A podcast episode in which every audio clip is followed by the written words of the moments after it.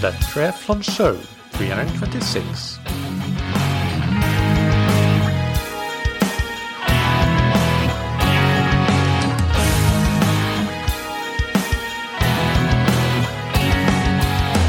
Hey, what's up, everybody, and welcome back to another episode of That Triathlon Show, the podcast presented by scientifictriathlon.com. I'm your host, Mikael, and on today's episode, I interview Scott Johnston. Scott is an endurance sports coach, author, and co founder of the coaching business Uphill Athlete. The main focus of Scott and his company is coaching mountain sport athletes like mountain runners, climbers, and ski mountaineers. But Scott also has extensive background in more traditional endurance sports like swimming, cross country skiing, and even triathlon, as we'll get into in the interview. But before we get into that, big thanks to our sponsors, Precision Fuel and Hydration. Precision Fuel and Hydration have a range of tools and products to help you personalize your fueling and hydration strategy so you can perform at your best. Everyone sweats differently, both in terms of sweat rate and sweat sodium concentration, so hydration strategies should be individualized accordingly. And fueling strategies will also need to be adapted based primarily on the duration and intensity of exercise or competition, as well as the athlete's ability to tolerate certain amounts and types of fuel.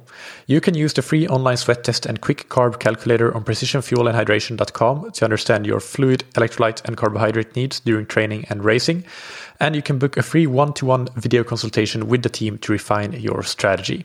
As a listener of the podcast, you can get 15% off your first order of fueling and hydration products by using the code TTS22 at checkout at precisionfuelandhydration.com. And thank you to Roka that you can find on roka.com. Uh, I want to take the opportunity to talk about how I've been using one of Roka's products, the uh, Roka Sim Buoyancy Shorts. I'll probably get some backlash for this, but for the last two years or more, I have been doing almost all of my swimming in these neoprene shorts. And in that time, I've improved my swim a lot. And I firmly believe that I improved more than I would have had I not been using the shorts so, as much as I have because the three main benefits that I've seen have been that one, I've been able to swim at a higher volume and higher quality and intensity than I would have been capable otherwise. Uh, two, I have been able to reduce the negative impact that a lot of bike and run training uh, would have on my swimming without the shorts. And three, the shorts have allowed me to work more on my limiters rather than my weaknesses. And by that I mean that what might be a weakness for me when swimming in the pool in speedos uh, aren't a problem. They aren't a limiter in a race when I swim in a wetsuit. Uh, so because the shorts mimic the position of the wetsuit, I've been able to improve on those specific technical aspects that are limiting my race performance rather than ones that are limiting my pool performance in speedos. And I was chatting with the team at Roka recently and telling them uh, all of this, telling them how much the sim shorts have helped me improve. And they really wanted me to share this story on the podcast. So here it is. I'm not saying that it's the right strategy for everybody, but for me, it most certainly has been. And I think there are other triathletes out there like me where this can, can benefit you. So you can read all the details about the sim shorts on roka.com and you can get 20% off your entire Roka order on roka.com forward slash TTS. Now, without any further ado, let's get into the interview with Scott Johnston. Welcome to that triathlon show, Scott. How are you doing?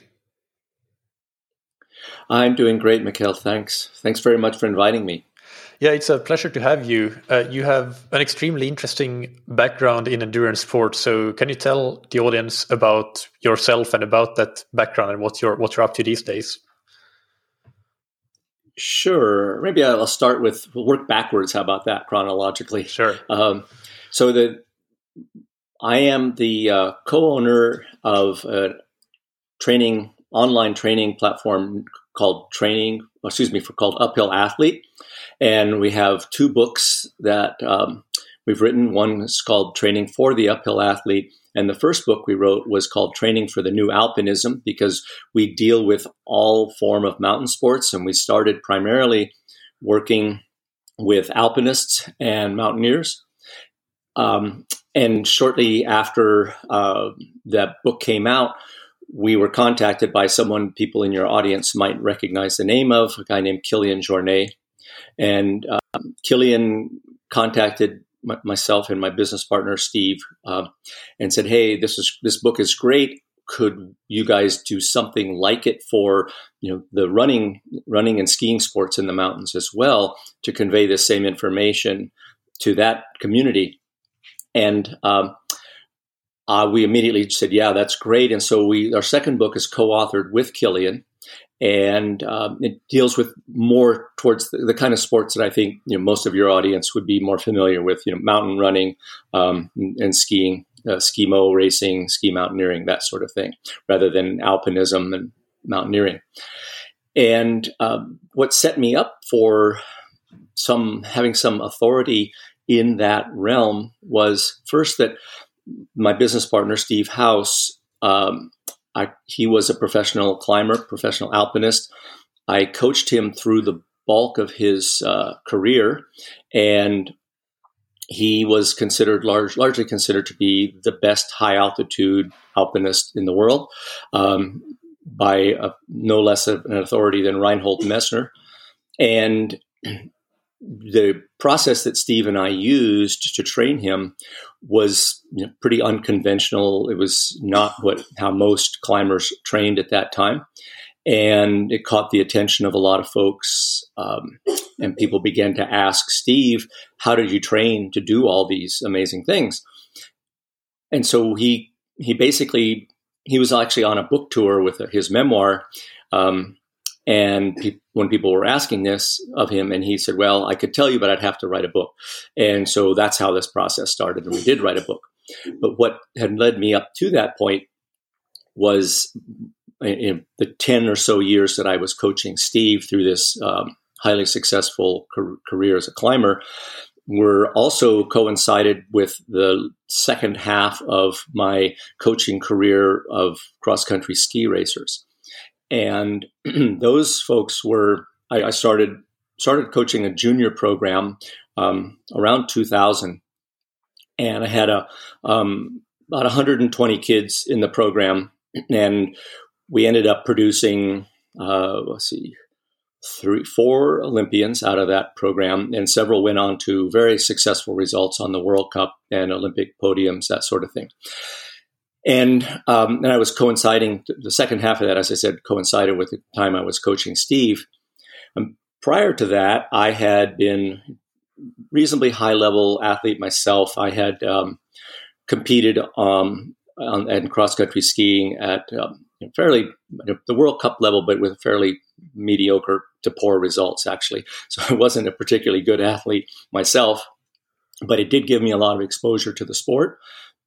At the same time, I had was um, quite an active climber, alpinist myself, and I so I was under, I understood the demands of you know conventional endurance sport training along with the demands of you know, the sort of the unconventional, quite unconventional sport of alpinism.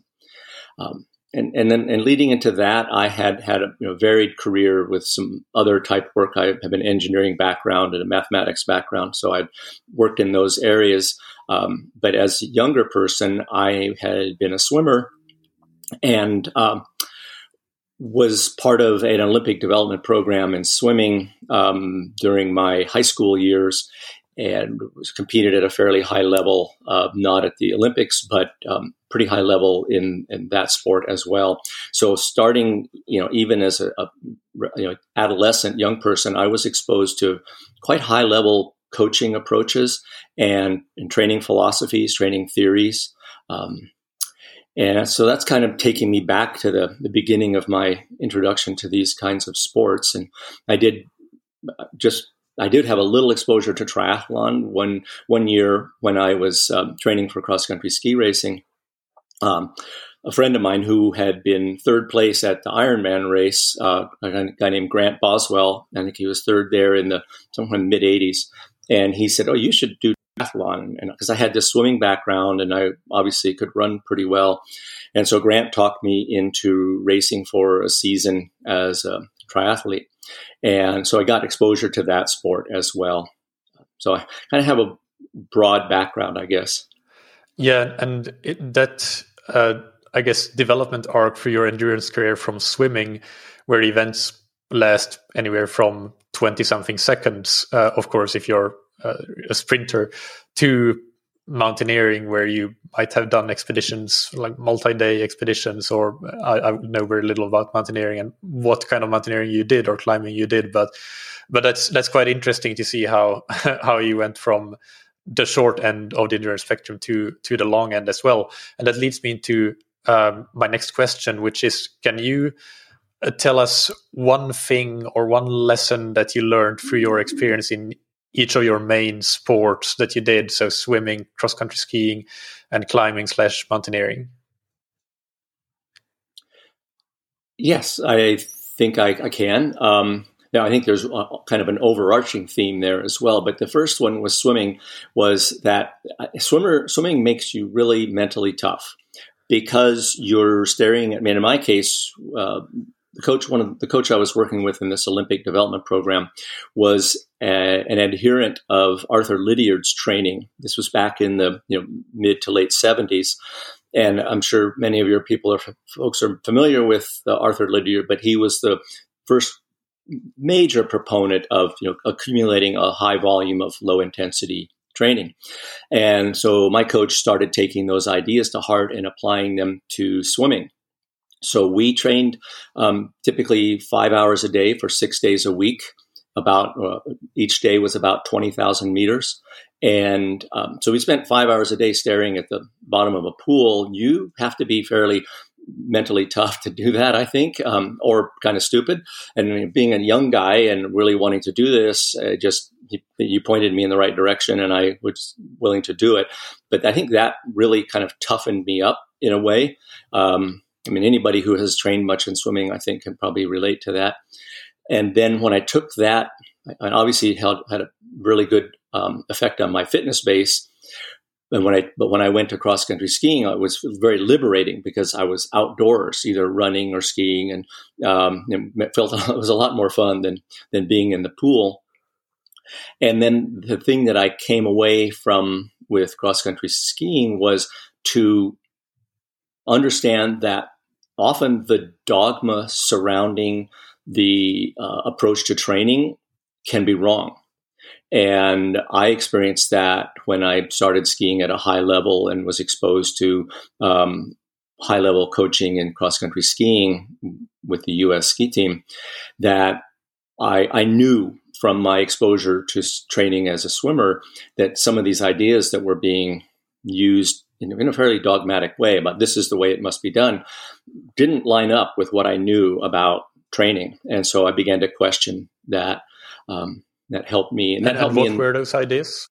Well, there was. I, I, mean, I think we'll get into that more because I see some of your other questions, so we'll kind of dive into that. So I'm, I'm interested in telling you a little more about it. But essentially, there was a lack of understanding about the mixture of volume, you know, the volume of what we would call aerobic base training and intensity.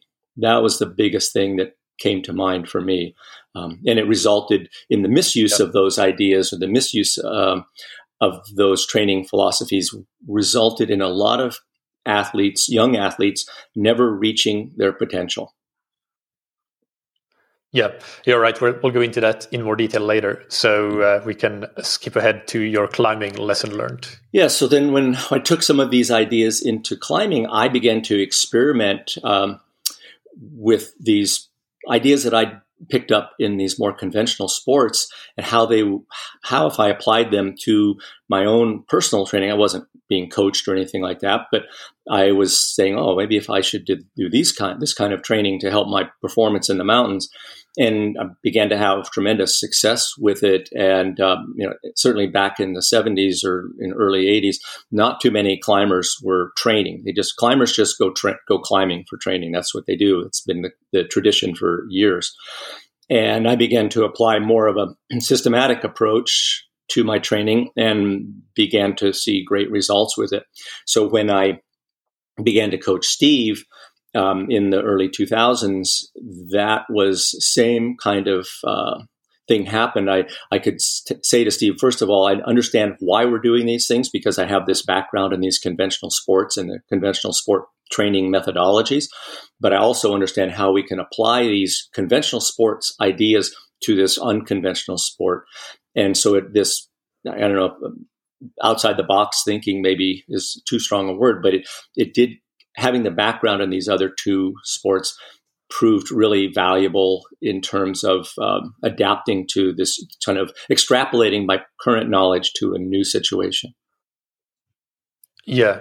So uh, we might not get too deep into climbing specifically, but I am very curious to hear uh, some uh, the highlight reel, so to say, of how, in what way is that sort of that endurance or aerobic foundation important for climbers? And uh, explain this to somebody that knows nothing about climbing. And and also, secondly, how do you then train that part for uh, for a climber like yourself or for Steve? Like, do you use cycling or running, or what does that look like in practice?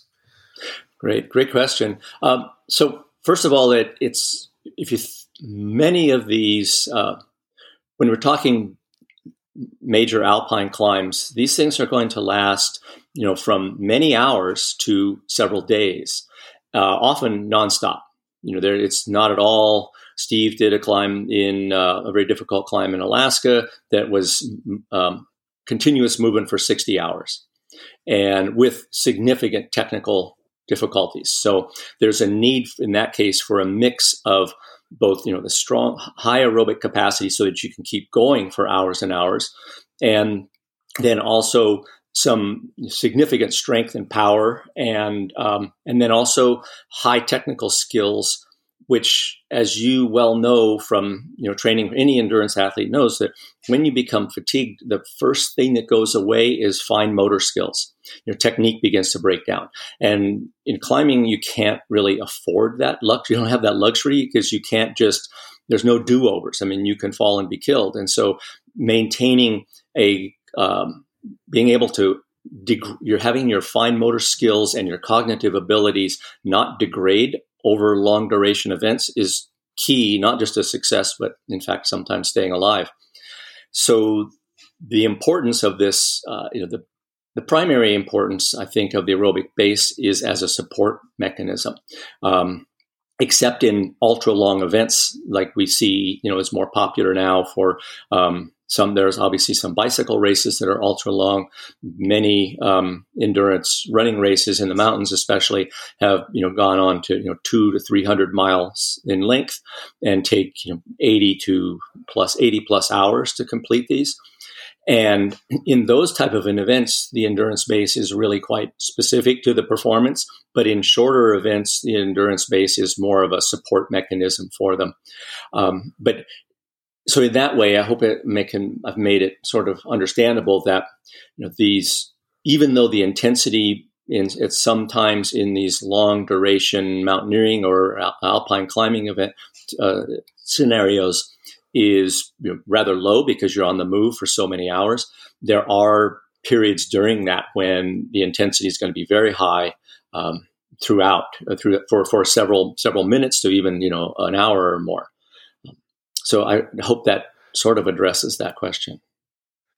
Yeah, no, absolutely. That that makes sense. And I mean, I think it's a little bit analogous to some team sports, like something that I'm quite familiar with is uh, football or soccer, and uh, how that's definitely not an endurance sport, but still having an endurance base is important for the repeated sprint ability. That's how. So it's not in, per se technical, but but that's a, little bit analogous to what you described there with that the endurance base access to support mechanism for something that is really important for performance in that sport. And, and, I would think even in soccer, especially if you're, you know, if those fine motor skills begin to degrade, I mean, it's a pretty technically demanding sport. Um, that you know, if the fine motor skills degrade, you're not going to play a very good. Even if you have great endurance, you're not going to play a great game of, of football or soccer um, if you can't hit the ball or can't make it go where yeah, you want no, it to go. go. Right. Yeah. Absolutely. Absolutely. So that was already a very nice lead in into your perspectives on on the importance of an aerobic base and endurance performance. Um, for if we're talking about traditional endurance sports like triathlon, swimming, cycling, running, what are are there any other things that you think are important to mention when it comes to that aerobic base and how it matters for endurance performance? Sure. I, I think it's a, maybe a good place to start with that is by endurance. When I think of endurance, I think of anything longer than about two minutes because any event that lasts two minutes or longer is the energy supply is dominated by the aerobic metabolic pathway. And so even for relatively short events, um, having a good aerobic base becomes quite important. Obviously, if you're a 400 meter runner, it's not very important to you. But certainly to the 1500 meter runner, even you know, even though that's an event that at a world class level is three and a half minutes long, it's still dominated by the aerobic the aerobic metabolic pathway. And the only way that you can train this aerobic base is by training at a level that requires the maximum production of aerobic metabolism without uh, with a minimal uh, activation of the anaerobic metabolic pathway and so that means training at a relatively low intensity and in order to accumulate a high volume of this type of training, you're, you're sort of forced into training at a relatively low intensity. I mean, not not too many people can you know train 20 hours a week and have very much of that at a high intensity, or they will you know, very rapidly fall into an overtraining state. Um, so it's and, and, as I mentioned, especially in more conventional sports, you know that last, let's say, you know, three and a half to four minutes to up to you know two to four hours. This aerobic base uh, that I'm talking about, which is the maximum, we, we think of it as aerobic capacity. So it's the capacity of the aerobic system, aerobic metabolic system, to produce ATP, adenosine triphosphate, which is the fuel that the muscles use for contraction. And we want to maximize the aerobic capacity. while minimizing the uh, anaerobic stimulus to the anaerobic system so that it's sort of downregulated in this type of in this aerobic base training. The, the reason for the reason that that's important in all endurance sports is that the I'll, I'll, have to go down slightly into the weeds, but I'll try to not. I'm not want to bore people. That's fine. We're used to it on this podcast. Okay, the physiology of this, but and I'm sure much of this is probably already known by your audience. But we're these long duration events are um, the, the propulsion that that we use for the locomotion in them comes almost entirely from the slow twitch muscle fibers. And those those muscle fibers are powered almost exclusively by this aerobic metabolic system. Now the the next door to these slow twitch fibers are the repository of you know faster twitch fibers nearby that you would need for these sprints. And you would need for the um, the to sustain let's say something up near your functional threshold power or your anaerobic threshold pace in running or something like that. Um, those those things are all lying ne- next to each other in this muscle fiber makeup of, of let's say the quadricep muscle or something.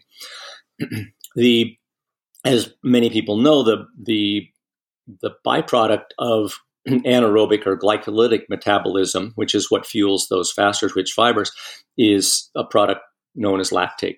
Know, some people call it lactic acid, but in, in reality, lactic acid is doesn't really exist for more than you know milliseconds because it's you know you're in an aqueous solution there in the in the body, and so the uh, lactic acid very quickly um, breaks down into uh, a hydrogen ion and the um, the lactate sugar molecule.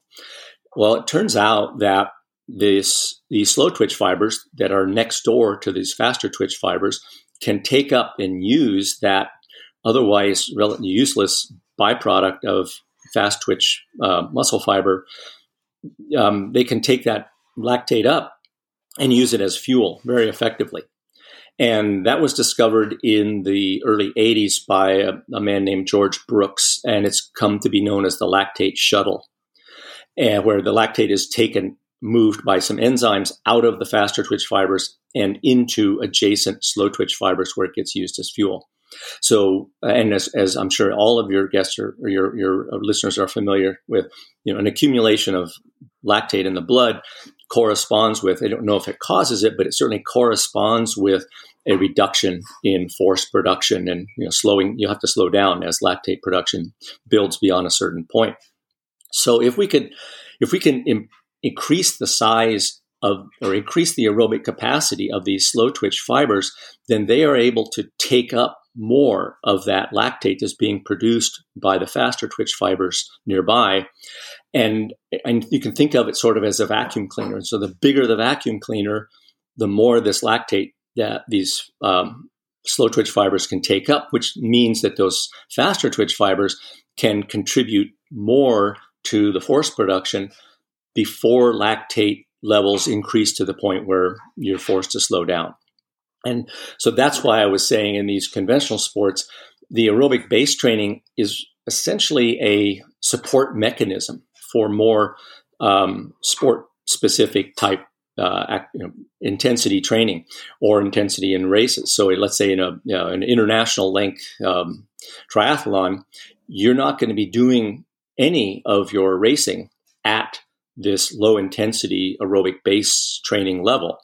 And so people, that's where it becomes counterintuitive. Some people will say, well, why should I train this aerobic base? I'm never racing there. Well, the reason you should train it is you want to increase the size of that vacuum cleaner so that when you're in your race and those fast twitch fibers are producing uh, lactate, there's some place for that lactate to go and be used.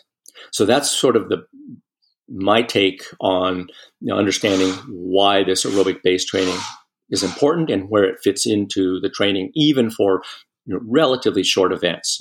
You know, like the fifteen hundred meters. That's a that would be a perfect example. Um, yeah, no, that, that's a great explanation, and and I think that the, the lactate uh, explanations that you gave there as well, they uh, they are really nice, and they show what happens under the hood when we, for example, do two lactate tests separated by uh, a couple, a few months of training, and we we see an improvement. We see, for example, less lactate for a certain power or a certain pace. That doesn't necessarily mean that less lactate is produced. There might be as much or even more lactate produced, but but you have managed to improve your slow twitch fibers' ability to uptake that lactate and use it as fuel. So you see less of it as concentration in, in the blood. Uh, so so that's an important distinction uh, distinction there, and, and, that just enhances your endurance capacity. Um, one follow up question that I have on what you said is regarding how easy you should do this base training and why. So uh, do you think that the reason to train at a low intensity is simply so that you can do a lot of it, and uh, and and that's the best way to maximize your aerobic fitness and your slow twitch fibers. Or you also mentioned they're down regulating the anaerobic contribution. Is is that an important part of it? Part of it? Can you can you explain a little bit more around why the intensity control there is important? Sure. I think those are two separate questions. So, just the second one first is I believe that all endurance athletes, even the you know multi-hour, although it's less important for the you know the the person who's doing a hundred mile race, but all endurance athletes need to elevate both their aerobic and anaerobic capacities.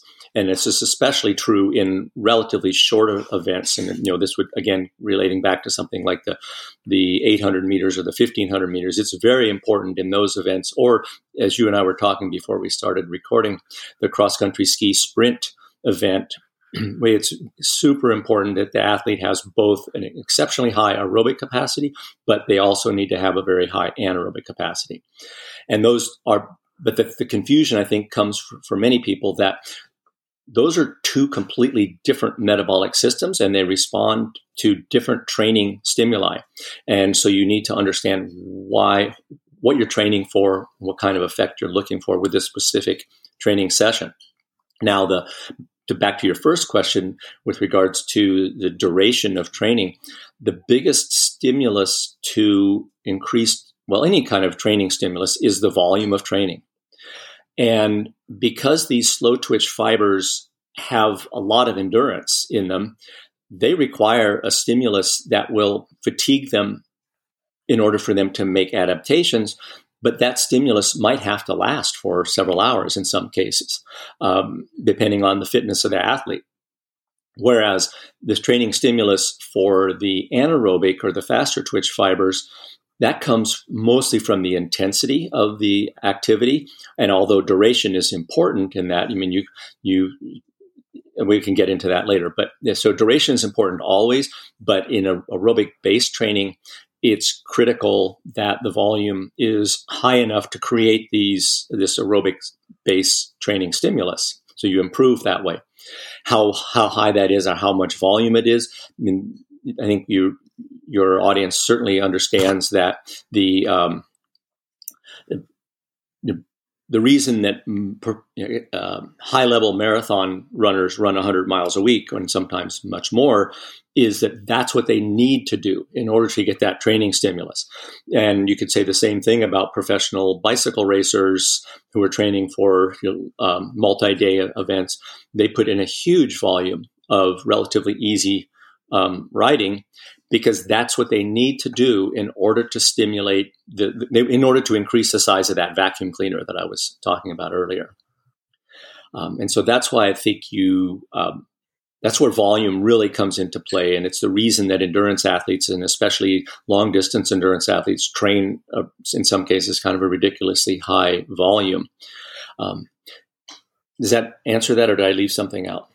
Yep, that that makes sense. Uh, and and but then the other part was the um, the, the dimension that you made of down, down regulating the anaerobic metabolism yes. during this training. And yeah, how, how does that play in with also what you said that you want a high anaerobic capacity in, in the end? That's where training gets really difficult. And um, it's great to have these theories that we, I think we understand reasonably well. But it's important to understand that when you train either one of these systems to upregulate the aerobic system, let's say, it will downregulate the um, anaerobic system and vice versa. You train um, too much anaerobic work, you're going to downregulate the aerobic system. And the, trying to achieve that balance is an incredibly difficult and delicate process. And of course, it's different for different sports. And um, the the recovery time between training sessions it becomes really important. But essentially, what what I've had, I, I have seen ways that it can you can um, and I usually use a sort of a block training system when I'm trying to do this with, let's say, a, a, a middle distance runner or cross country ski sprinter, where we'll have a block of training that maybe is you know two to three or four weeks long, where the emphasis is on one of these systems. And the training emphasis on the other system drops down to more of a, a maintenance level so that we can return to that system in the next block of training. And we cycle that way. And so, yes, there is some downregulation of the non primary system that's being trained during that block, but we hope to not completely destroy it so that when we return to that you know stimulus for that system uh, um, we can what I've seen is seems to happen as kind of a stair step approach. You know, you're in one block, the aerobic system's getting stronger, and we try to minimize the damage to the anaerobic system, and then the whole situation reverses in the next block of training. Um, and so that's it, it's where coaching, I think, becomes more art than science, and it requires a very mm. close communication with the athlete and monitoring of their performance. And if you begin to see you know, let's say a significant drop off in aerobic capacity um, or anaerobic capacity, you need to be able to take, you know, some action to mitigate that so that you, you don't do, you, you don't want to push one down too far. And especially the aerobic one, because it's, it is possible for an endurance athlete to have too much anaerobic capacity, but it is not possible to have too much aerobic capacity. It just doesn't happen. Yeah, yeah, absolutely. That makes sense. Um, and we'll get into some uh, some more specifics around examples of training structure in a little bit. First, can you define the term aerobic deficiency syndrome that I know that you use in uh, in your books and, and on your blogs and so on? Uh, sure, and I certainly I can't take credit for coining that term. Um, someone also that your audience might be familiar with is uh, Phil Maffetone. And Phil and I go back quite a long time. I worked with him as a coach in the early 80s, actually. Um, with him giving me some coaching advice, but he came up with this term of aerobic deficiency syndrome, and basically what what it means is your vacuum cleaner is too small for the level of um, anaerobic work that you're trying to perform. And so you need to take, there's some proactive steps you could take to to decrease or eliminate this aerobic deficiency syndrome. But it's surprising how many, and even quite high level athletes, you know, world class athletes that I've worked with who have come to me who are aerobically deficient. And I know that sounds kind of shocking to you know think that somebody who specializes in let's say a 50 kilometer cross country ski race and com- competes at the World Cup could be aerobically deficient, but it, it has happened. I've seen it frequently, and certainly in the the recreational uh, amateur athlete realm, I see it. You know, I mean, I would guess 80 to 90 percent of the people that come to us for coaching are aerobically deficient. And so we need to first fix that problem because until we get the vacuum cleaner of adequate size, none of this other stuff makes very much difference. It's not, you can't just focus in on improving the uh, glycolytic or anaerobic capacity um, until you have this, this aer- an adequate aerobic base or adequate aerobic capacity. So that's sort of the long and short of this aerobic deficiency syndrome. I know it sounds dangerous and uh, desperate, but I mean, if you're an athlete, it is kind of a bad thing to have. Yeah, uh, yeah, that's a good good definition. And and how do you assess that when you when you get new athletes coming on board? Uh, what what is the measurements that you use to uh, to to test whether an athlete is aerobically deficient or not? Well, we can there's several methods, and all the way from using a, a gas analysis, you know, gas exchange test on a treadmill. That can be a, a good a good way of of doing this, and um, all the way to a self a blood lactate test, like you were mentioning, lactate test. That can be another very good way to assess the aerobic capacity.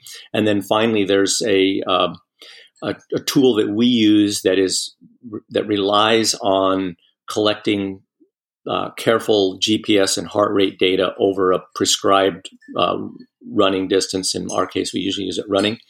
Um, that compares how much, if let's say, hold it, you're going to run for an hour and hold the pace steady.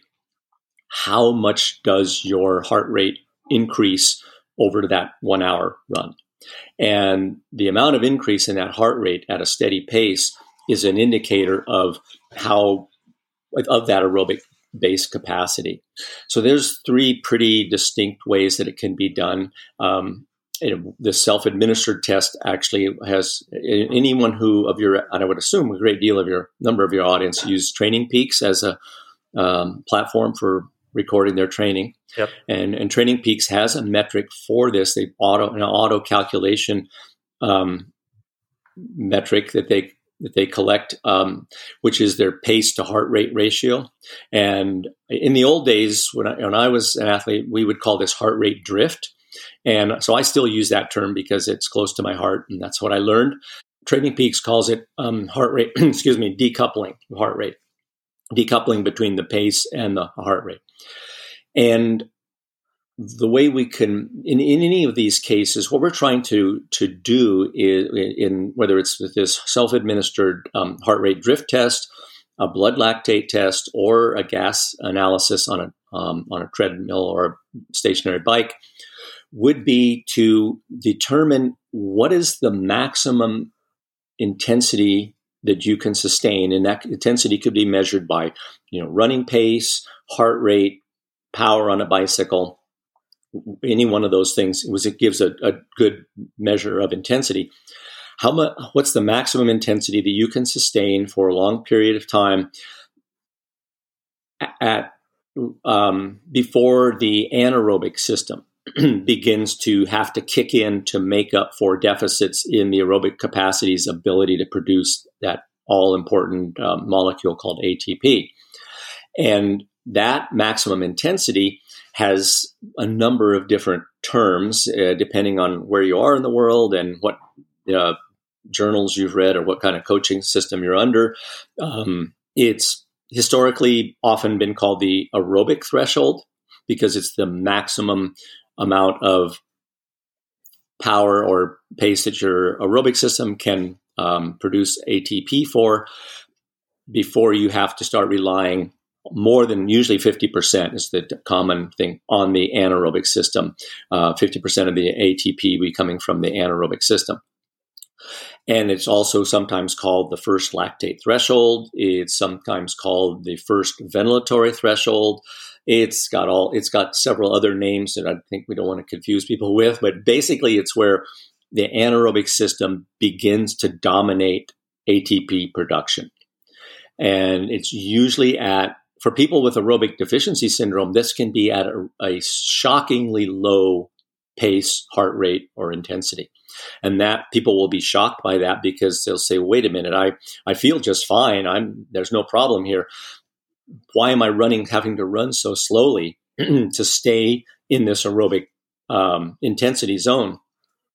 And the reason you're having to run that slowly is that's all the ATP that your aerobic metabolic pathway is able to produce before it needs to call in the cavalry, um, you know, the anaerobic system to to make up the deficit in ATP production from ATP demand. Um, so the uh, I guess I don't know. Is that? I hope I don't. I don't want to go too far down this without stopping and asking if I'm on the right track. It it makes no. You're on the right track exactly, and I guess what you would then have to do is kind of look at the athlete's performances and and compare that to where you find their aerobic threshold or LT1 sits. And so let's say you have a like a really good miler, let's say a four minute miler, but but you find that their aerobic threshold sits at six twenty per mile or something, mm-hmm. which would be quite low for that level of, of runner or very low for that level of runner, uh, then then you would know that okay, we have a we have an issue here that the uh, this athlete has strong performance, but but the aerobic system is not uh, it, like if you want to improve we're going to have to improve the aerobic system uh, and so you can do you would have to relate because obviously athletes of different levels would have different they might not be aerobically deficient depending on what their performance says. So you have to have to compare that to the their aerobic threshold to their performance if that makes sense. Am i on the right track with that? No absolutely. And, and that's where it can be difficult you're working with a high level athlete who does have quite good performance, but then you discover that they're aerobically deficient. And what you're going to have to ask them to do is take two steps backwards to correct this aerobic deficiency. And they're not going to like hearing that they need to slow down in order to get faster. And I don't know if you recall, I, I just mentioned a few minutes ago about you know, someone skiing a 50 kilometer cross country ski race, which takes a bit over two hours usually. Um, I had just such a situation arise where a fellow who was with a remarkably high max VO2, uh, 92 milliliters. And he came to me and his performance had stagnated. Um, he was not competitive on the World Cup. He was quite reasonably competitive on a national level, but not competitive on a World Cup. And uh, first thing I did was do an aerobic threshold test with him, and we did it running and I'm, I'm going to speak in um, minutes per mile because that's I'm more familiar with. But the first time we did an aerobic threshold test was uh, we, we found that his aerobic threshold heart rate was about 135. Now this is a young, healthy male, and um, so 135 was his uh, uh, the maximum intense heart rate he could achieve um, with the under to stay under this and stay in this aerobic zone. And the running pace was about eight and a half minutes per mile. And when I told him, you know, I said, "Well, this right there, your vacuum cleaner is not big enough." Your he was able to perform at a reasonably high level because he had this huge aerobic power, but he couldn't sustain that power output for very long because his vacuum cleaner was too small. So we we went to this sort of what I would call remedial training where we had to do all this aerobic base training. And he said he was kind of a big shot in the area that he lived because he had been to some Olympics and that sort of thing. And um, but he said I have to run with a bag over my head. I'm so embarrassed that I'm running this slowly outdoors, and and you know people are going to wonder why the heck I'm you know what's wrong with me four or five months, about four months later, we did a follow up aerobic threshold test, and his aerobic threshold heart rate had moved from 135 to 165, and his aerobic threshold running pace had dropped from eight and a half minute miles to 615 miles. So now I thought, okay, we've kind of fixed this aerobic deficit problem. We got the vacuum cleaner big enough. Now we can start layering on the intensity. But he had he had had a diet, a training diet of too much high intensity, not coupled with enough low intensity in the past, and that's what had caused this out of balance. Um, the anaerobic system was too dominant, um, and he went on to um, even better and better performance after that. Yeah, that's a great example. And for the metric listeners, I just did the conversion. So he went from around 515 minutes per kilometer for his aerobic threshold to about three minutes 50 per kilometer. So a huge, uh, huge difference. Um, and uh, well, then let's get into some more. I think you've already given some great examples here that, that already kind of illustrate the point a little bit. But but uh, what are the main points that you would make for the listeners when it comes to how to do quote unquote aerobic base training? Um, can you can you discuss that that uh, a little bit more and, and give some tips and tricks? Sure. Well, you can. first, I think it's important to establish this upper limit of this intensity zone that kind of what we call this aerobic threshold, um, in, whether with one of these types of tests that we've already talked about. And then it's important to understand that you can only nudge the aerobic capacity up from below. So let's say in this guy's case, his heart rate was 135 if he needed to to do his training in that 130 to 135 heart rate zone, it needs to be kind of like I said, gently nudged up from below. You can't drag it up from above. So if he did his training at 150, that would not increase the aerobic uh, capacity or increase that aerobic base or threshold. Um, it would in fact push it down. And so this is where it becomes difficult for, especially if athletes who've been fairly successful it it feels very remedial to have to go back to this. Um, ways to regulate that, you know, if you if you haven't done a test like these tests we've talked about, one of the I think the simplest way to uh, assess whether you are in this aerobic zone is can you carry on a conversation with complete sentences? If you can't, you are almost undoubtedly above your aerobic threshold.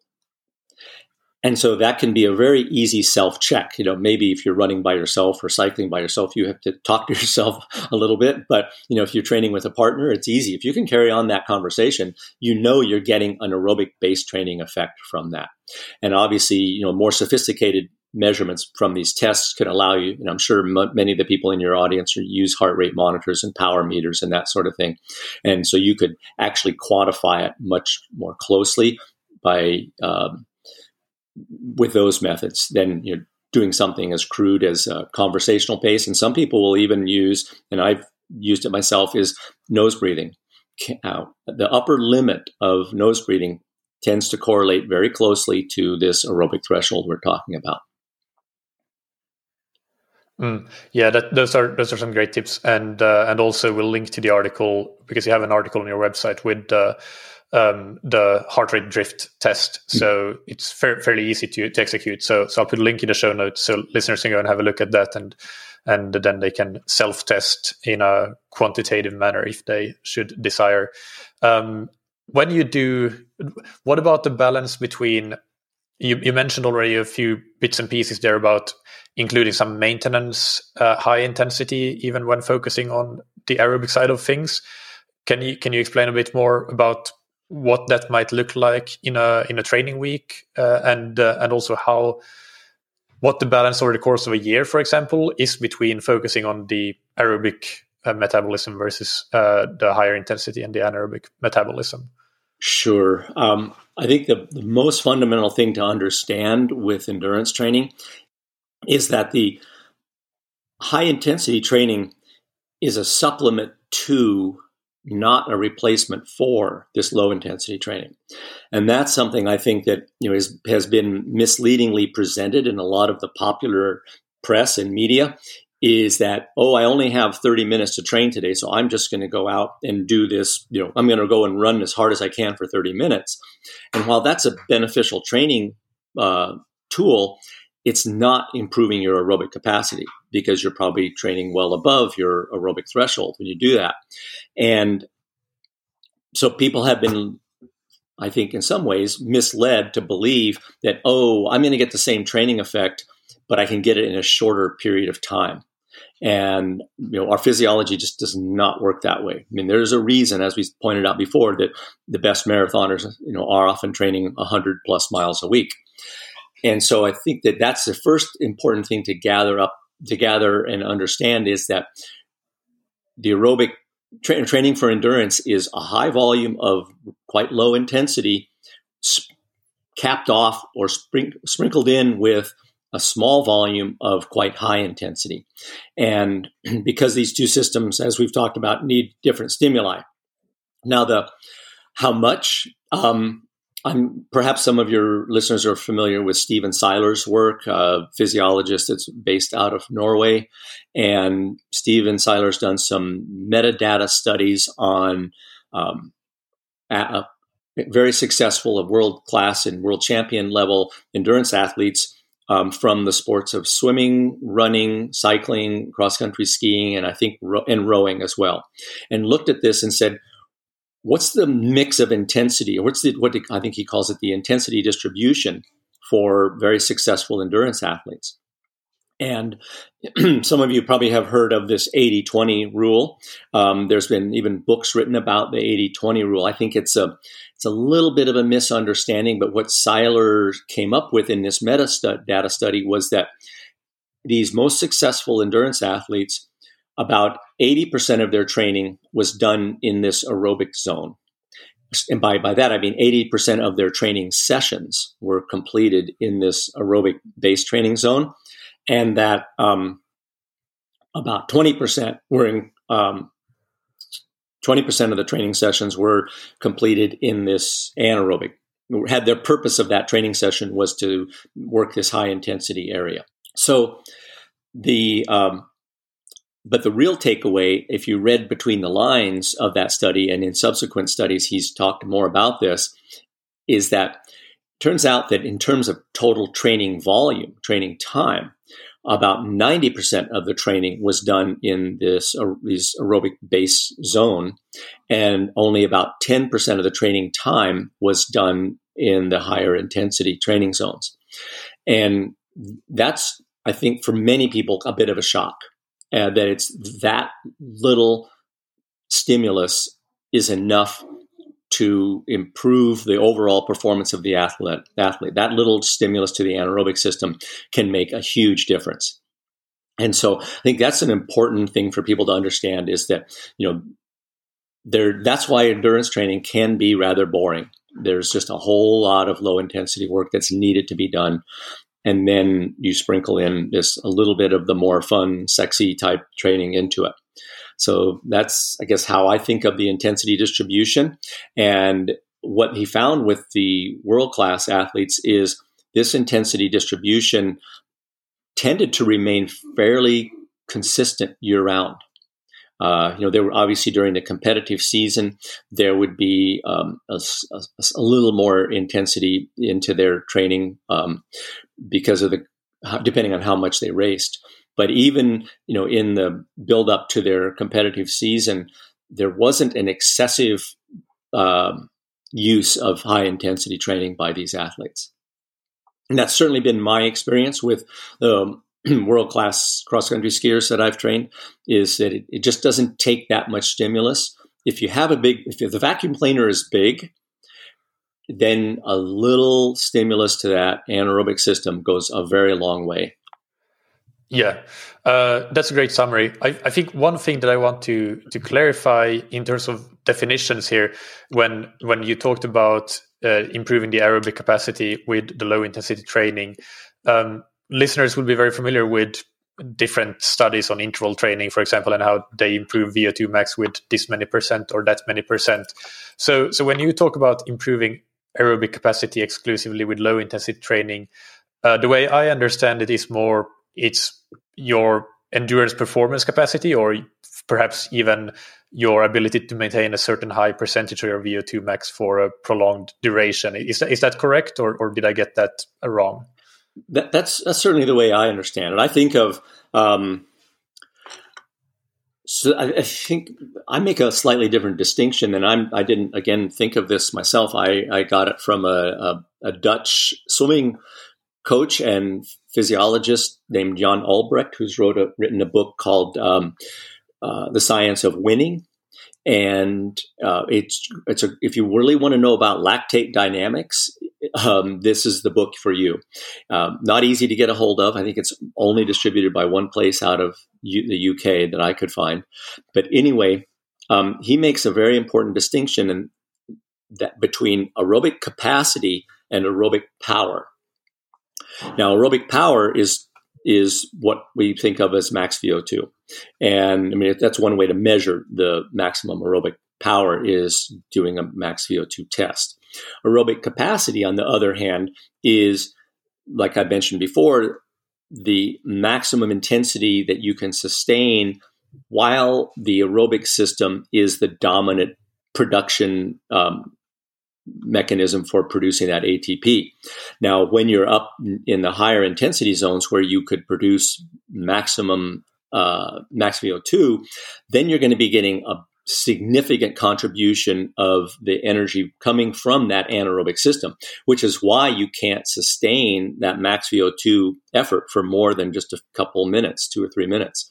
Um, you know, any longer than that, and the intensity will have to be will have to drop down because it's not sustainable.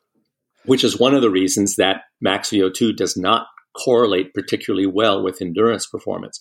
What correlates well with endurance performance, as you just alluded to, is what percentage of that max VO2 can you sustain for a long duration? and that's often that's indicated usually in a test that would be indicated by let's say what we call the anaerobic threshold or the second you know, lactate th- threshold or the second ventilatory threshold. Again there's you know the maximum lactate steady state that's excuse me that's the uh, aerobic threshold. The um so no excuse me maximum lactate steady state would be another um, indication or a, a, measurement of the uh, that maximum percentage of your max VO2 that you can produce, and that is highly correlated with endurance performance. So what we and again, this is where that aerobic system, the the vacuum cleaner, plays this critical supporting role. Is it allows you to sustain a higher percentage of your max VO2 for a longer period of time.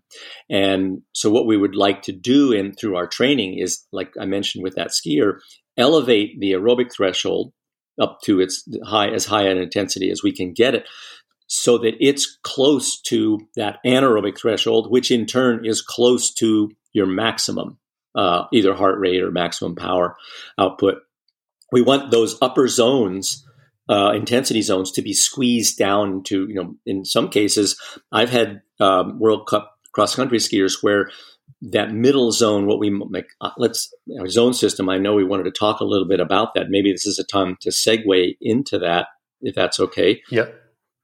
Yeah, yeah, we can do that. Okay, uh, so I, will just can, I'll just chime in with a comment there. I, oh, yeah, that, that, that, all makes uh, perfect sense, and uh, thank you. That's that's exactly what I what I was asking about. Uh, the only comment that I have there is that uh, I do think that Jan Olbrecht defines defines the terms in the opposite way that you described. So aerobic capacity would be your max VO2, and aerobic power would be the percentage of VO2 you can hold, uh, or your ability to hold mm, that. Hmm. Okay, but, excuse me. It's been a number of years yeah. since I read his book, yeah, so yeah. Yeah, he's a he's a past, past, past, guest on the podcast, and so is Stephen Seiler. Okay, so yeah, just uh, I'll put the links to those interviews in the show notes as well.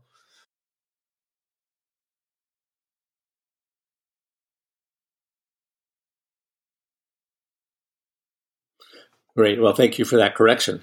Yeah, so let's segue into the into the zones then, and uh, yeah, you were saying there about the difference between the, um, the between the first and the second lactate threshold, and you that, that's what you were starting to talk about. Yes. So this distance between the first and second lactate thresholds, we would like, and what seems to happen with very successful endurance athletes is that the distance between those two measured in intensity or heart rate is minimized. And in some cases, I have seen that gap. Typically, I like to see it you know, below 10% um, before I think, okay, this person has you know, a good enough aerobic capacity that you know, we're, we're probably not going to increase that much more, uh, at least in this training cycle. But I have seen it as low as 6% in one World Cup cross country skier. And so when you think of 6% with a, let's say, 180 heart rate, you know, we're talking just what's that about, you know, 10 beats. Yeah. 10 heart rate beats. so it's a very narrow um, dis- distance between these two. One of the interesting things that comes from that is when an athlete has this very high um, aerobic threshold, then they are they shouldn't and they they would be unwise to do a lot of their training up near that anaerobic, excuse me, that aerobic threshold because it's too close to the anaerobic threshold. It's too, even though metabolically they are in, a, in an aerobic state, neuromuscularly, it's very demanding on them.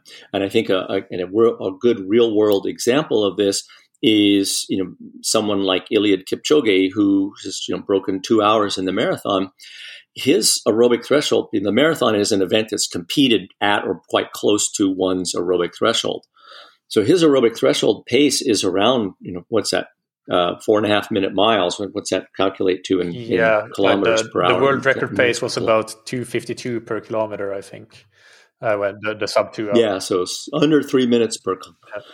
And so even though metabolically he's in an aerobic, predominantly aerobic state, neuromuscularly, you know, running that fast takes a huge toll on your nervous system and on the muscles themselves.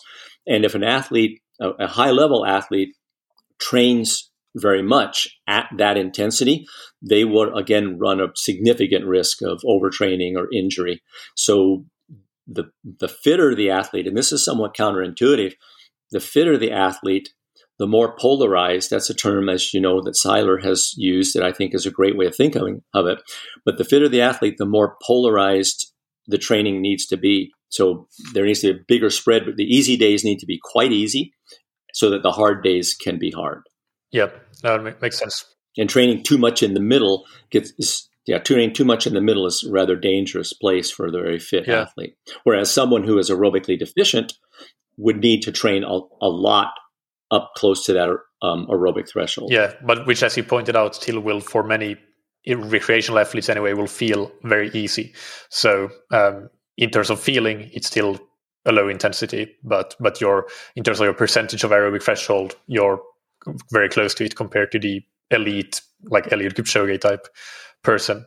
Um, so yes. uh, going into the wait, there was one follow up I had on that. I think um, no, I'll, it will it'll come to me if it comes to me. But uh, no, actually, now I remember. So uh, running is obviously a, a great example with the neuromuscular demands, as you mentioned. But even in non-weight bearing sports like cycling, if you have a very high aerobic threshold, then even just the caloric demands of riding there would be so high that you can easily overtrain, even though you're at that low intensity, uh, relatively speaking. So so that's why cyclists would do the same. They they wouldn't go out and do six hours day in day out at their aerobic threshold because that's just way too hard. They're way below that. Exactly. Yeah. To- completely agree. So, so now then, let's get into training zones and and testing. So, uh, where do you want to start? I mean, they the two go hand in hand. So, so what do you think makes the most sense to to start with?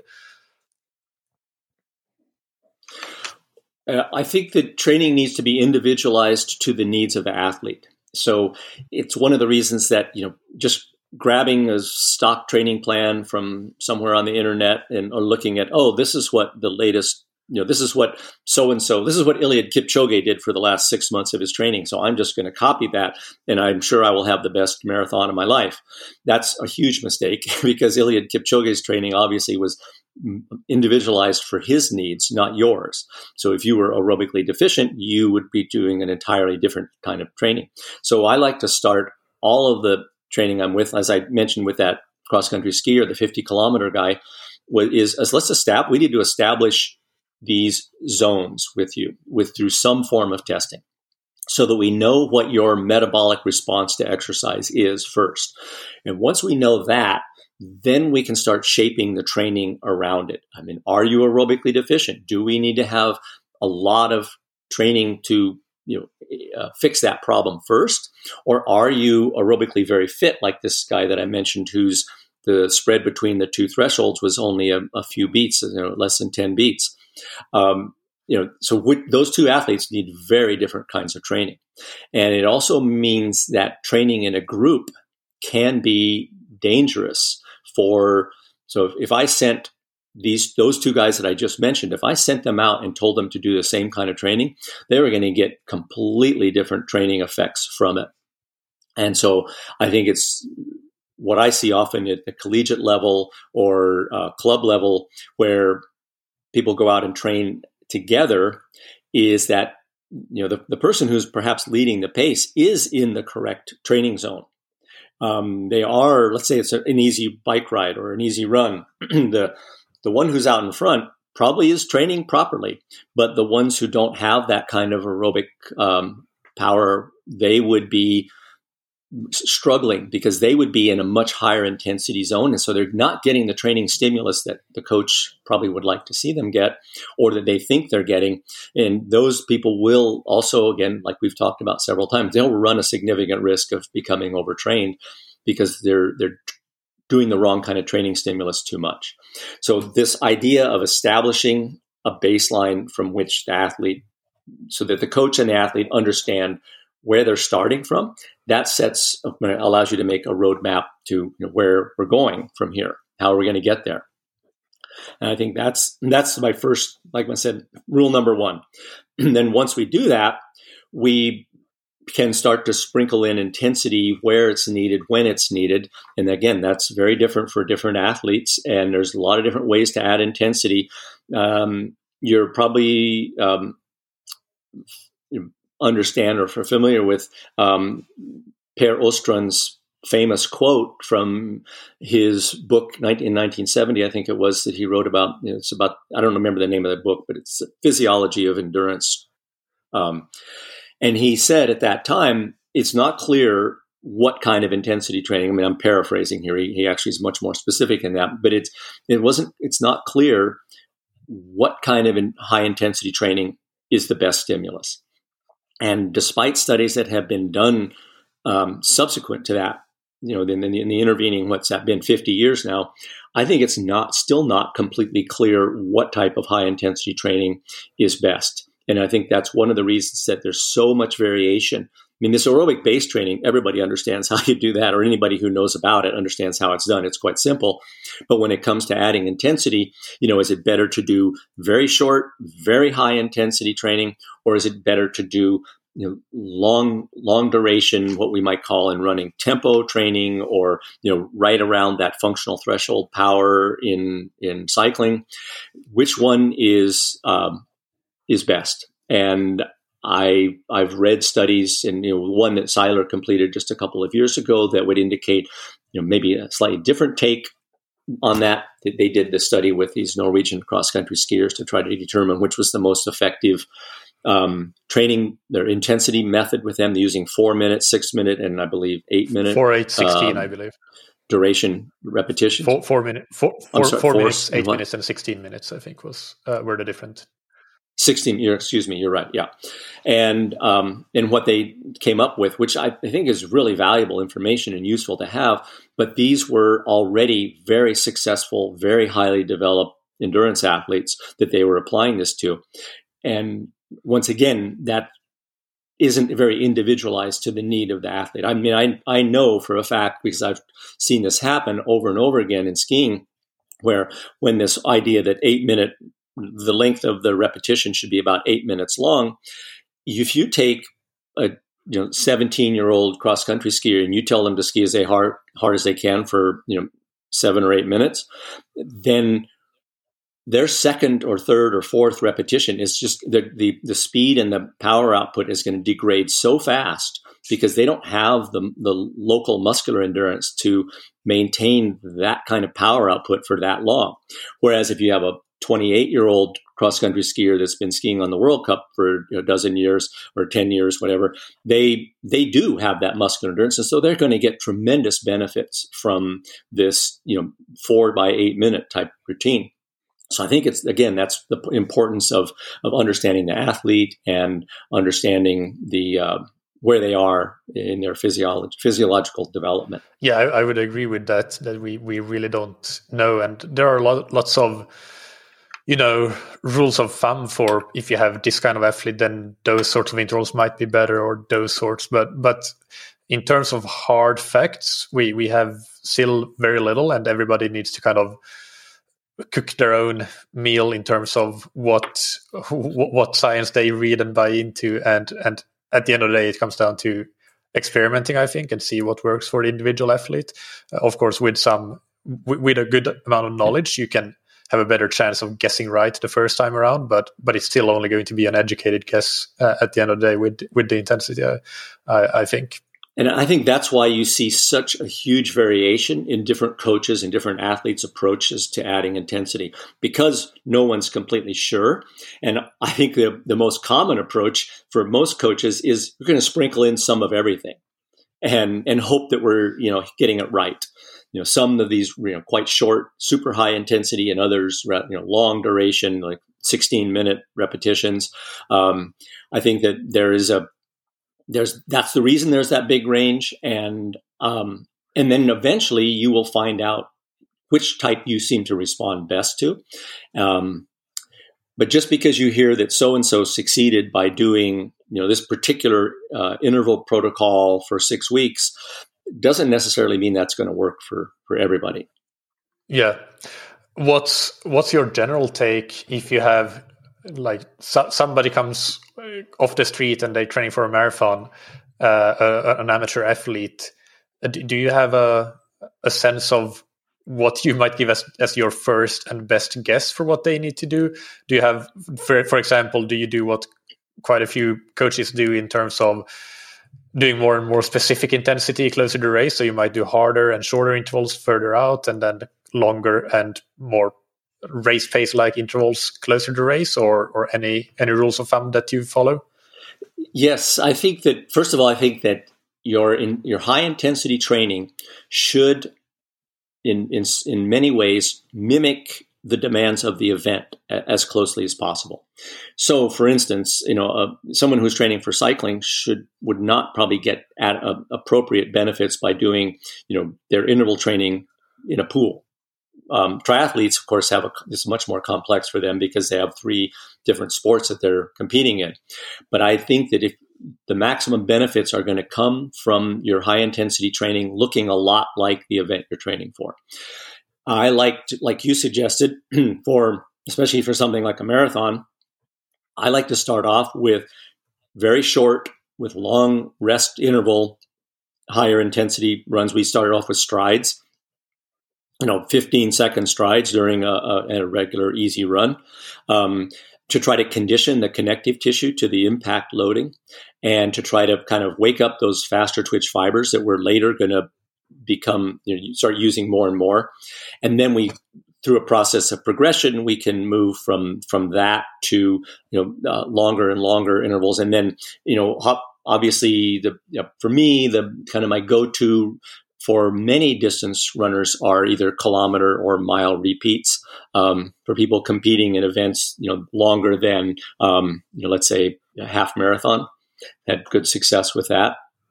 As kind of just a, you know, if you got to do something, let's do mile repeats or kilometer repeats, and you know, make sure you can handle this. It, also, those for me, those help people develop an understanding of what the pace they should be running at is. So we might so someone's going to try to run a three hour marathon, we would make those kilometer or mile repeats at that goal pace. And event and in the beginning, we might have to have you know really long rests between those repetitions so they could recover and sustain maintain that pace. But then as we get closer and closer to the event and their hopefully their endurance capacities improved, then we would be able to shorten the recovery time between those repetitions. Yeah, that make, makes sense. Uh, and uh, yeah, I think that was that was great. We we got sidetracked a bit from the zones and testing, but but that was a, a great discussion to oh, have. Sorry, no worries. Uh, so so let's. Um, so so we yeah we talked about how it's important that you have that sort of individ- individual initial testing to establish a bit of a roadmap. And let's talk about the, the ways uh, you, you you mentioned them, you listed them off already. But can you maybe describe the pros and cons of the different uh, testing methods that you use, and and perhaps give some recommendations what what might suit whom? Sure. Um, well, we've talked a little bit about these. You know, I think that well, we can add a few more into that, but the uh, aerobic threshold determination, which for me is ground zero, that has to be done before anything else because if you got if you don't have a big enough vacuum cleaner, like I said, none of this other stuff is going to make very much difference. So we can establish that by going to a laboratory, getting on a treadmill or a stationary bike, and doing what not a max VO2 test. And this is one of the problems. This is one of the down pitfalls of going to a lab that advertises max VO2 testing is that you they pass through those low intensity zones during the test. So these tests are step graded step tests where you increase the intensity every, you know, sometimes I've seen it as short as 15 seconds, but hopefully it's more up in the two to three minute range.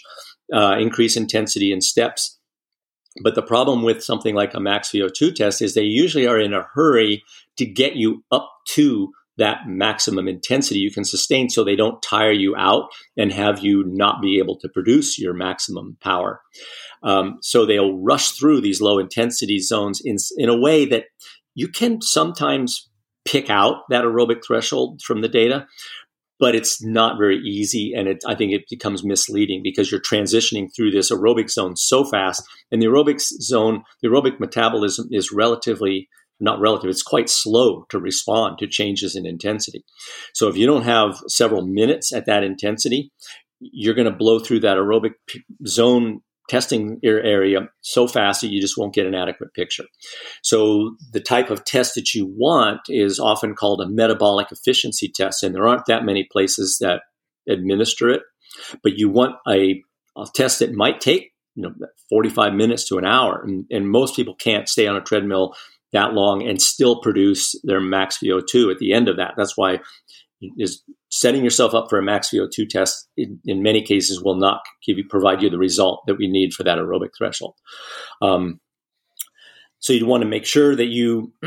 another reason you don't want to do the a max VO2 test to determine your uh, aerobic threshold is in order to pr- to produce your maximum um, power output aerobically, you would need to be well fueled and have a good your, your muscle glycogen stores would need to be topped up and really and and right brought uh, brought up to maximum ability so you could because that glycogen is going to be what you need to produce that maximum power.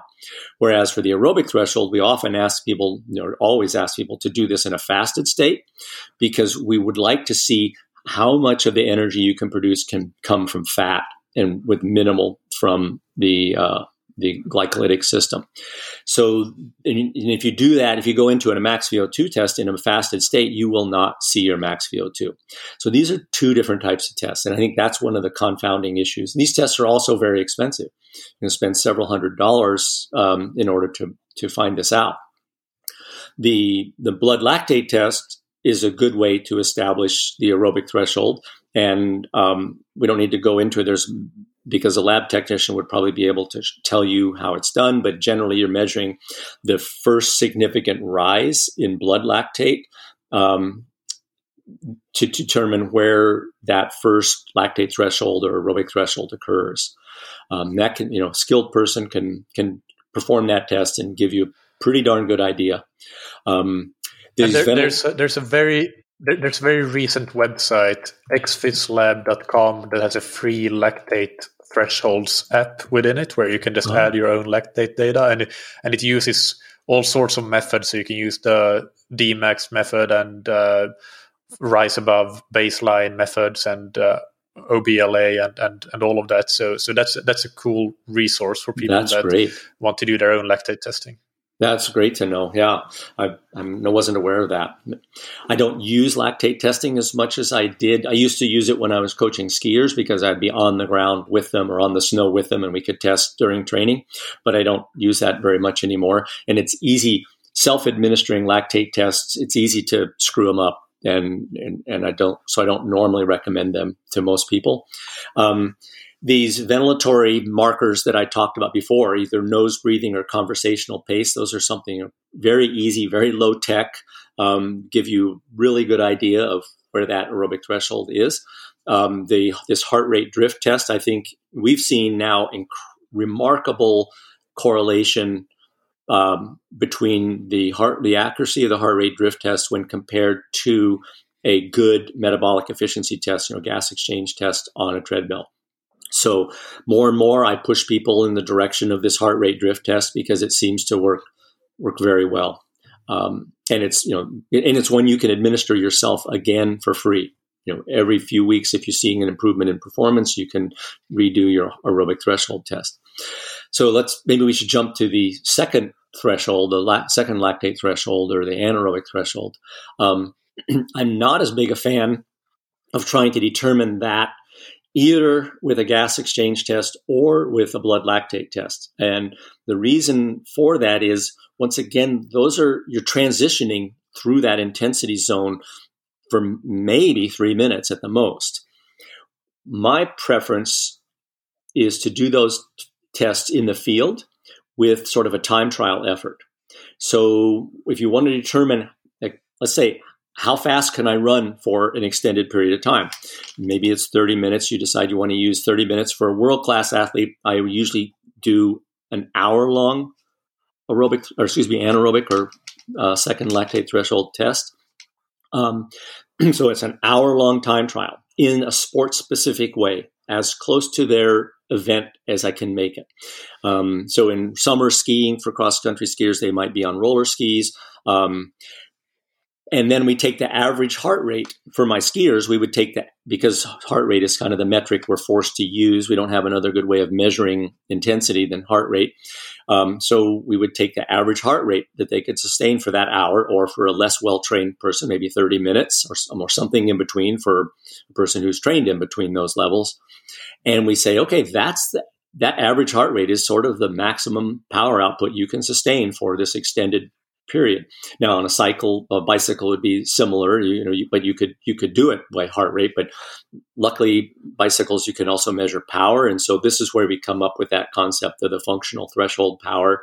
But it's, similar to this idea that we're talking about.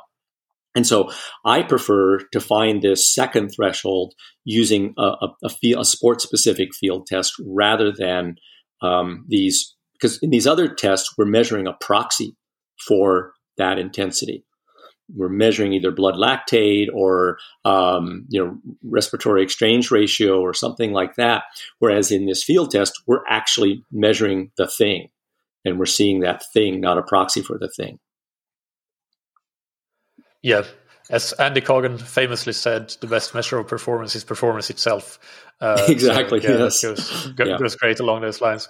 Um, and then when then when you have your aerobic threshold and your anaerobic threshold established, how do you use how do you set their zones? I, I, I well I know because I read it on your website, but can you explain that to the listeners? Sure, I like to keep it very simple, and this is something that came to me from cross country skiing. Um, when I was competitive in you know, ski, ski, racing, the, the the first polar heart rate monitors came out, and they were huge devices. You know, they went on, they were on your wrist, but they were big and clunky, and they, yeah. But we were excited to have some way of actually monitoring intensity. And I met with one of the. I mean, you're being Finnish. You have some, I'm sure, some knowledge of polar and all that. But um, I met when they when they began to bring them over into this country and they first gave them to the U.S. ski team, and I got one, um, we met with one of the representatives from Polar, a Finnish man, and he said that they had they had set their zones up in such in this fashion. And I mean, I know this sounds pretty crude, but I think it it makes some intuitive sense now that I look back on it all these years later. they called zone one one millimole. At the top of zone one was where you're making about one millimole of blood lactate. The top of zone two was where you're making about two millimoles of blood lactate. And likewise for the top of zone three. And basically zone four was just hard. Anything above that, above four millimoles was hard. And I so I've used that very simple four zone system ever since then. I know that Stephen Seiler and the Norwegians often use a three zone system, which I think is also really good.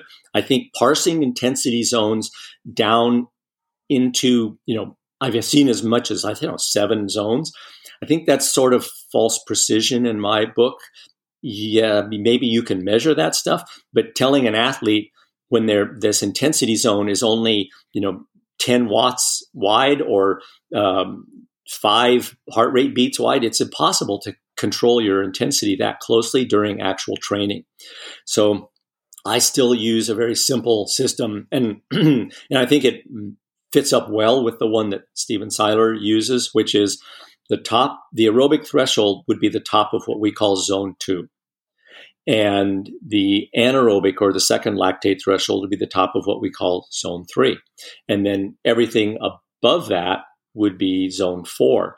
And when we talk about, I don't see much use for a zone five or above in terms of intensity because in order to use to maximize to get that kind of maximal intensity, heart rate does not become a useful measure um, because your heart rate doesn't respond to it doesn't show the same things, the same kind of um, correlation with intensity as it does in longer longer duration. Let's say if you're doing zone four intervals for you know four or five minutes at a time, heart rate will be able to stabilize and will indicate that intensity pretty closely. Whereas if you are doing 30 second uphill running sprints, your heart rate isn't as important as the effort. It doesn't represent the effort. And what I tell people when we're doing these short, short of uh, intervals is you're just going to go as hard as you can for that 30 seconds, um, as such that you can repeat it over and over again. Of course. Um, so I keep it really simple like that. And my zone one would be often, you know, like what we people people would call a recovery state, or for these very high level athletes, that would be where they do a lot of their aerobic base training. And it, for me, it, um, it's, I take taken a very arbitrary measure that it's about 10% below as a, in terms of heart rate or power or running pace, about 10% below the, what we determine through this testing to be the aerobic threshold. So that's sort of my system. I like to keep it pretty darn simple. And I think Seiler's use of the three zone system is even better because it's so simple. But I like to give people something down on that low end to differentiate what from easy to really easy. Yeah, I think as we talked about with the examples of especially really well trained athletes that the the zone two training can be quite hard. So so in that example, it's useful to have a zone one that you can prescribe. Of course, you can also prescribe in different ways, like just really chill or shuffle or what however you want to prescribe. Mm, but sure. but I think that makes mm. sense to to to to separate those two. I I think a lot of people are these are, are used to five zone systems, and in in that a lot of the, these zones would have between the two thresholds they would have a zone three and a zone four. Zone four would basically mm-hmm. go up to the second threshold. But as you said, in, when when you get really well trained and get that endurance capacity up really high, you can get really close with the first threshold to the second, and then that becomes uh, a really redundant. So so actually, I even though I personally use a five zone system as well, I do like your use of four zones. It makes makes more sense to be honest than than five zones for for that reason. Um, and, I, and one thing really that, interject. Sorry. Oh, real quickly, I think I understand completely why it would be better in some ways if you can control the intensity. So, like a, if a runner goes to the track and they're doing, you know, 800 meter repeats, and they know what the pace should be and they can control it. They're using pace as their measure of intensity. Then that's great. You could parse that down into, you know, there's a big difference between, excuse me, um, you know, five seconds faster or slower in 800 meters. Where, and the same thing could be done on a bicycle with a power meter. But when you're a mountain athlete or a cross country skier and you're in an undulating terrain and you don't have those kind of metrics and you're forced to use heart rate, it gets it gets kind of silly, like you just said. you know, if the if the zone three is only eight or ten beats wide, it's very hard to control that intensity um, in in undulating terrain. Yeah, Um, one more question, and, and I actually think that we will will kind of start to wrap it up after that because we've been going for a long time, and I feel like we could go on for at least as long still. But we might save that for uh, a, a follow up at some point. But the one thing that I want to get at is whether t- for triathletes in in this context that a lot of them have power meters on the bike and of course gps watches that can give them pace on the run some even have power meters on the run um, how would you use different measures of intensity heart rate pace power in prescription or just as a general like this is what makes more sense to use for for athletes because i, I think that heart rate with a lot of athletes is very out of fashion um, which is which I don't think is a great thing because heart rate is really useful. But yeah, you, you can give me your your thoughts on on how how you would prescribe things and how you would recommend people using different measures of intensity. Okay, so I wish that for this type of sports that I coach and have coached, we had a, a good way of measuring this intensity other than heart rate because I don't. While heart rate, I don't think heart rate is it's not an ideal proxy for intensity. Um, but it in, for these kind of sports I coach, it's the best we've got, and so we're kind of forced into using it. And um, you know, I think if you have other ways of measuring intensity, like running pace or power on a bicycle, I would gravitate to those in a minute um, because then they're going to be. If you're training for a sport like triathlon, you same thing when swimming. You can develop your you know aerobic threshold pace, your anaerobic threshold pace. I mean, Olbrecht's book is full of you know, examples of how how he used that stuff with his with coaching ski, swimmers, um, and the same could be said for uh, for running. You could develop, you can get your you can use pace as a very accurate measure of intensity in that case, um, and then cycling, same thing with power. So I think in training for for a sport like triathlon, the ideal thing to do would be to have um, determine these thresholds, these intensity zones for each different sport using one of these testing methods that, that we've talked about. And then when you're training for that sport, you would naturally use those zones. Um, but I don't have, you know, firsthand real world experience with coaching triathletes. So that's about the the best I could say about it. I mean, like I said, I, I wish we had a better method for for the kind of sports I end up working with. Yeah. I mean, there are some prototypes, I think, for ski poles with power meters, but I'm not sure how whether they're commercialized and and how well they function. I, I think um, one thing that I think is an advantage of using heart rate is that the heart rate zones would stay, at least in an athlete that where you expect to see some good development and improvement in endurance capacity, the heart rate zones can still stay relatively the same for longer than pace or power zones, so so they remain relevant for much longer. That being said, you gave some examples of the heart rate at let's take threshold one uh, increasing by a lot, and and that's actually something that was quite interesting for me to hear because I yeah definitely that's the kind of change that you mentioned. I can't remember how much you said, but that, that I wouldn't have expected to happen in terms of heart rate. Of course, the pace and the power, yeah, but heart rate that was that was quite interesting to hear. But that, that's been one reason that I like to use heart rate for low intensity training or even RPE because I think a lot of at least quite experienced athletes are really good at self regulating if you give them a, verbal description or an RPE number to to follow. Uh, and and I tend to then use power and pace for um, moderate to high intensity when you want to, for example, do something at race pace, then of course you're going to run a certain pace, not a certain heart rate if, if you want to train for that uh, to be able to run, let's say, a 130 half marathon after off the bike or something like that. Mm-hmm.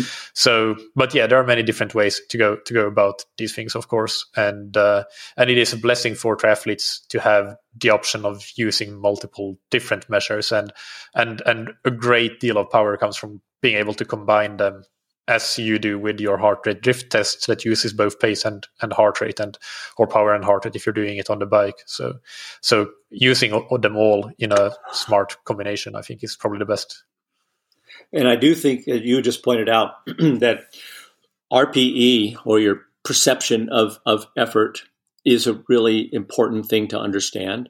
Um, and athletes shouldn't become overly data driven. I mean, it, I think of I think of all this great data that we can now collect with heart rates and GPS and that sort of thing. Is it's a wonderful tool to have, but in the end, I think it's also really important. Like what I like to do with athletes I coach is I look at the the data that they upload into Training Peaks, but with just as much interest, if not more, I read their comments about how they felt. And you know, so I'm knowing, yes, it's great to know that you ran this many kilometers and you did this much vertical um, and your heart rate stayed in this zone, but how did that feel to you? You know, are you still carrying fatigue from something we did two days ago? Um, are you, uh, are, you know, that that would be a big red flag for me and say, okay, we need to start thinking about adjusting the training here. And I think if the self-coached athlete needs to have that same careful perception of their of the training effect that the training is having on them. And I'm sure you've um, I'm sure you know who Renato Canova is. Canova is one of, know, I'm, I'm, a huge fan of his and his training methodologies. But one of the things that he says is training is not the work you do, it's the effect that that work has on you. And so it's important not to just be a slave to the training plan and to be able to ascertain, okay, is my training going in the right direction here? Yeah, I'm doing the workouts, but are they having the effect that I'm looking for? Yeah, no, that's a great example. Canova is known for just cutting all the training for a couple of days from his runners if if they don't respond in the way that that he wants, and just uh, appreciating the importance of rest uh, in the dose response relationship and, and how that that's as much of a new component which is something that i was uh, we we had on the list of questions to discuss as well uh, recovery but we didn't get to uh, and uh, yeah, I think we'll start to wrap up here, but uh, with the rapid fire questions. Uh, but it's been really great to have this in depth discussion, and I really hope we can continue with some of the questions we didn't get to at a later point. But let's move on to the rapid fire questions. So take just one sentence to answer these. And the first one is What's your favorite book or resource related to endurance sports? Two, um, both of them by Yuri Verkhoshansky.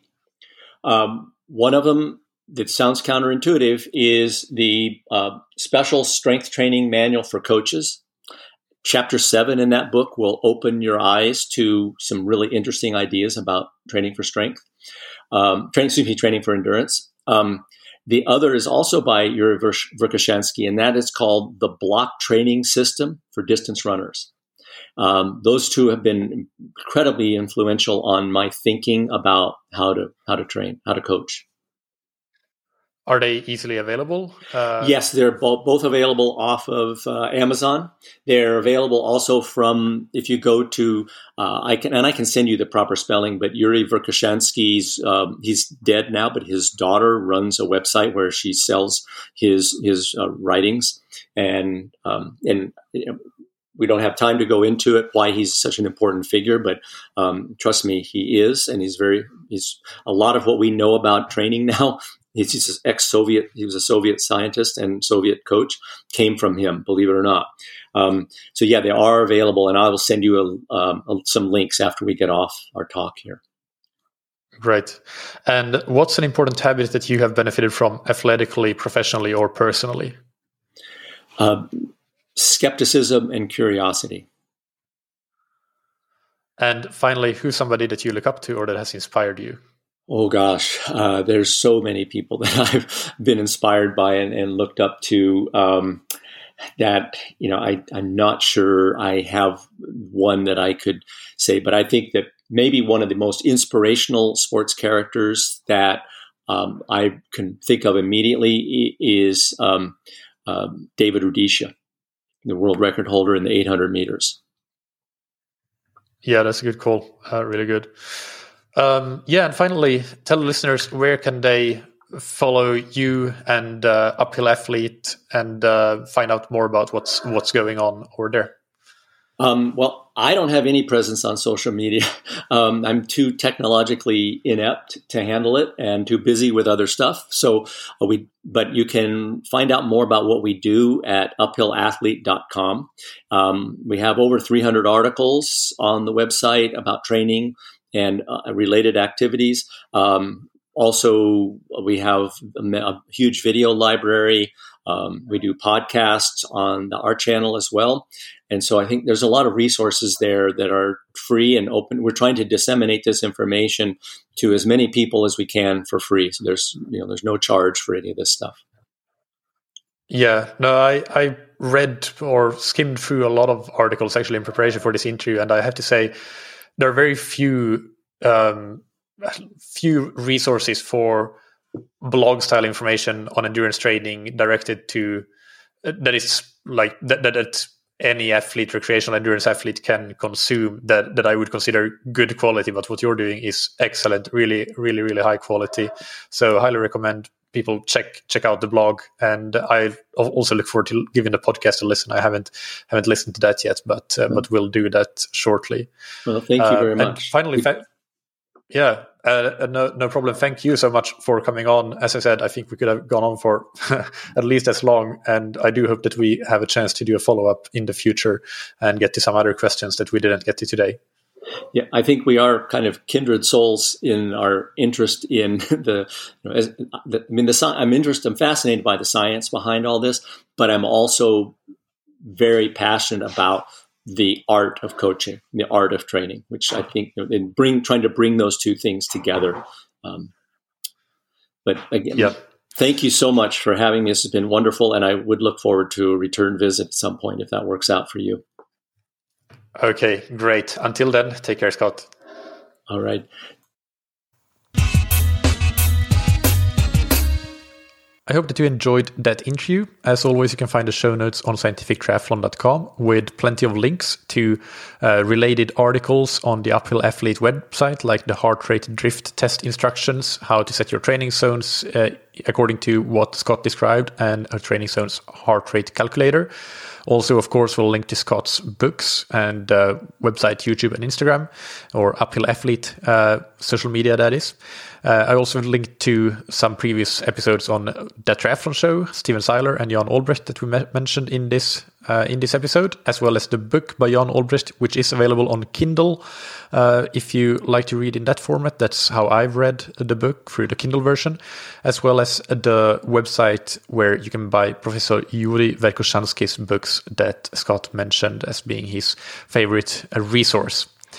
Now, if you're interested in taking your training to the next level, then consider getting help from a professional coach or using a good quality training plan.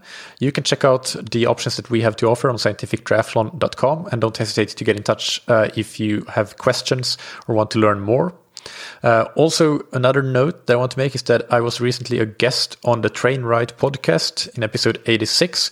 We were talking about things like base training and periodization, among others. So, if you want to hear somebody else ask me a bunch of questions about how I work, the way that I tend to do on this podcast with, with the people I interview, then that's a really great episode to listen to. Uh, we cover some really interesting topics that hopefully you will learn something from. Big thanks finally to our sponsors, Precision Fuel and Hydration, that you can find on precisionfuelandhydration.com. Use their free online sweat test and quick carb calculator to understand your fluid, electrolyte, and carbohydrate needs and individualize your plan. And book a free video consultation with the team to refine your strategy. Use the code TTS22 at checkout for 15% off your first order of fueling and hydration products. And thank you to Roka that you can find on roka.com. Check out their wetsuits, tri suits, swimskins, goggles, and exceptional sunglasses and prescription glasses for everything from day to day wear to extreme action sports. Use the promo code that you can get on roka.com forward slash TTS to get 20% off your entire Roka order. Thank you, as always, for listening. Keep training smart and keep loving triathlon.